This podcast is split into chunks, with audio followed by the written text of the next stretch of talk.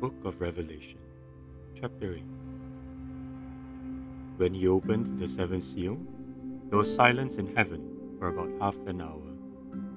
And I saw the seven angels who stand before God, and to them were given seven trumpets. Another angel, who had a golden censer, came and stood at the altar.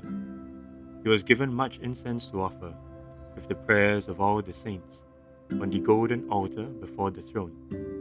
The smoke of the incense, together with the prayers of all the saints, went up before God from the angel's hand.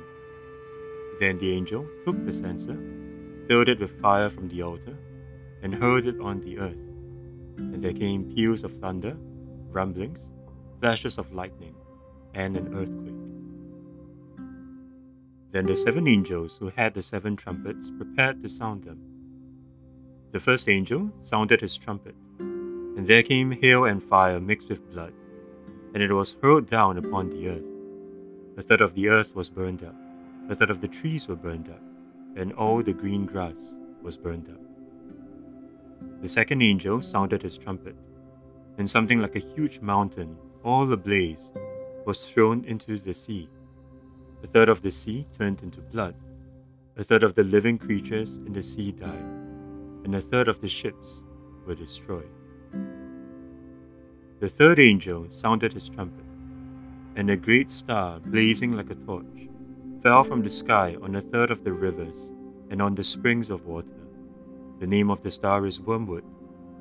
A third of the waters turned bitter, and many people died from the waters that had become bitter. The fourth angel sounded his trumpet, and a third of the sun was struck, a third of the moon, and a third of the stars, so that a third of them turned dark. A third of the day was without light, and also a third of the night. As I watched, I heard an eagle that was flying in midair call out in a loud voice, Woe, woe, woe to the inhabitants of the earth, because of the trumpet blasts about to be sounded by the other three angels.